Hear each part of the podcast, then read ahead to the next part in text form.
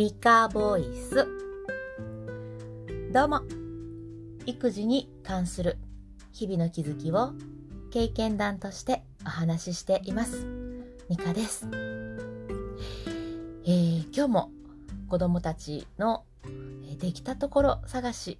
の話をしていきます、えー、5歳の息子だいたい5歳半、5歳6ヶ月ぐらいかなの息子の話なんですけれども、まあ、最近折り紙、まあ、最近というか、まあ、ちょっと前からずっとかな 折り紙が好きなんですけれども、えー、このねうん難しい折り方あるじゃないですか。えっと大人でもすごい難しい折り紙があってですね、あ、100均で昆虫の折り紙なんですけど、ちゃんとこう折れ線も書いてあるし、折り方も書いてある。けど、大人がやってもめっちゃ難しいっていう、結構まあかっこいい昆虫が折り紙で作れるっていう折り紙があったんですね。で、それを、なんと、折り線も何にもない普通のただ紙、えー、まあ、折り紙で一人で完成させたんですよね。すごーと思って、あの、一回だけ、そのちゃんと折れ線がついた、もともとのちゃんとした折り紙は、私と一緒に一回だけ折ったんですね。でも、それだけ。しかも、えー、難しいところ、なんていうんですかね、開いて折るみたいな。するのあの一番ちょっとややこしいとことか、ああいうところは私がやったんですね。お母さんできないとか言うて。でも今回、えー、昨日の夜は全部全部全部自分でやってたんですよね。びっくりしました。一回しかやってないこともちゃんと見ていて、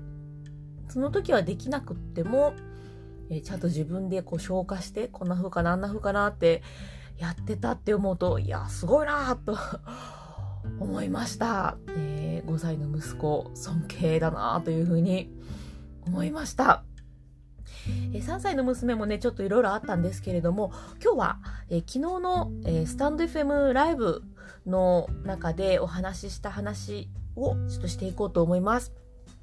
え私はボイストレーナーなんですけれども、今、えアカペラを作ってるんですね。で、リモートアカペラっていう形で、えー、いろんな方と一緒にコラボみたいなのできたら面白いなと思って、えー、制作をしています。まあ、どういうのかっていうと、まあ、3つのパートに分けてて、えー、ソプラノ、アルト、テナーとかって聞いたことありますかね。まあ、声の高い女の人、中ぐらいとか、まあ、声が高めの男の人、えー、声が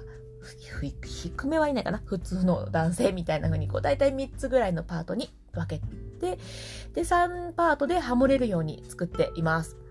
で今回の曲は子供も一緒に歌えるようにしようと思っているので簡単な、えー、音とかリズムにしています。なので初心者の方とかでもぜひね面白そうと思ったらうんぜひね参加してもらえたらななんて思っております。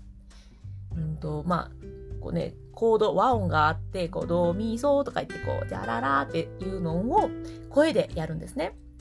例えば、まあ、ドのドで、ラーララーっていうのをやったら、次の、次のというか別のパートの人は、ラーララーって違う音で歌って、で、また一番上の人は、ラーララーって別の音で歌うわけですね。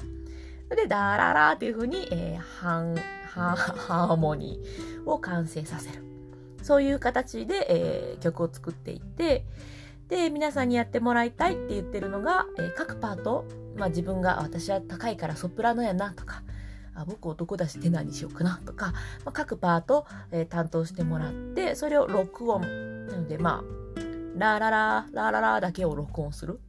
ララララララだけを録音するっていうふうに、それぞれ自分があったところを録音していただいて、で、それを私が、えー、編集する。で、YouTube とかにアップして、みんなで歌うとこんな風になりましたっていう風にシェアできたらいいなっていうのを計画しております。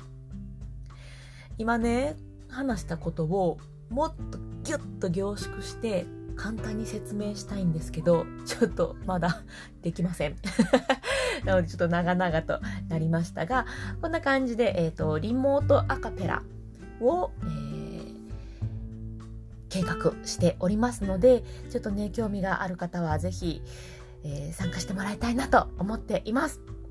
で今ね、この応募フォームみたいなのがあった方が多分皆さんやりやすいだろうし、私からも、えっと、楽曲が今途中なんですけど、えー、完成しましたこんな風に歌ってくださいっていうの情報を届けやすいので、応募フォームを今作って、作っていますというか作るところです。なので、えっ、ー、と、そうだな、ここちょっと連休、月曜日もちょっとね、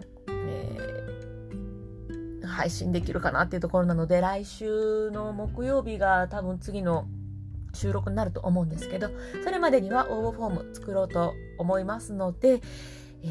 ー、ぜひね、こうピペッと 応募してもらえたらな、なんて思います。えっ、ー、と、あ、そう、最近ちょっと私言ってなかったんですが、えー、育児のコミュニティも作作ってというか、まあ、あの、はい、やってまして、えー、そこではえ、子供のことでもですし、自分のこともなんですけど、こういうことやったら結構良かったよとか、これは効果なかったわとか、あと、この前はね、一人でお風呂に入るようになったのって何歳ぐらいからですか？なんていう、そういうまあ小さい質問とかもできる場所を作っています。で、あの、今回私がやっているできたところ探し、えー、こういうのも、いろいろ書いたりしているグループです。えー、Facebook で経験談プレゼントというふうに書いていただいたら出てきますので、ぜひ、えー、見てみていただけたらなと思います、えー、プロフィールにもリンク貼ってますので、えー、お気軽に参加ボタンポチッと押してみてください。で、アカペラのこともまた、えー、随時配信していきますので、よかったらフォローしていただけたら嬉しいです。それでは、えー、ポッドキャストお客、あ、お聞き、聞き、お聞き の方は、ここで一旦失礼いたします。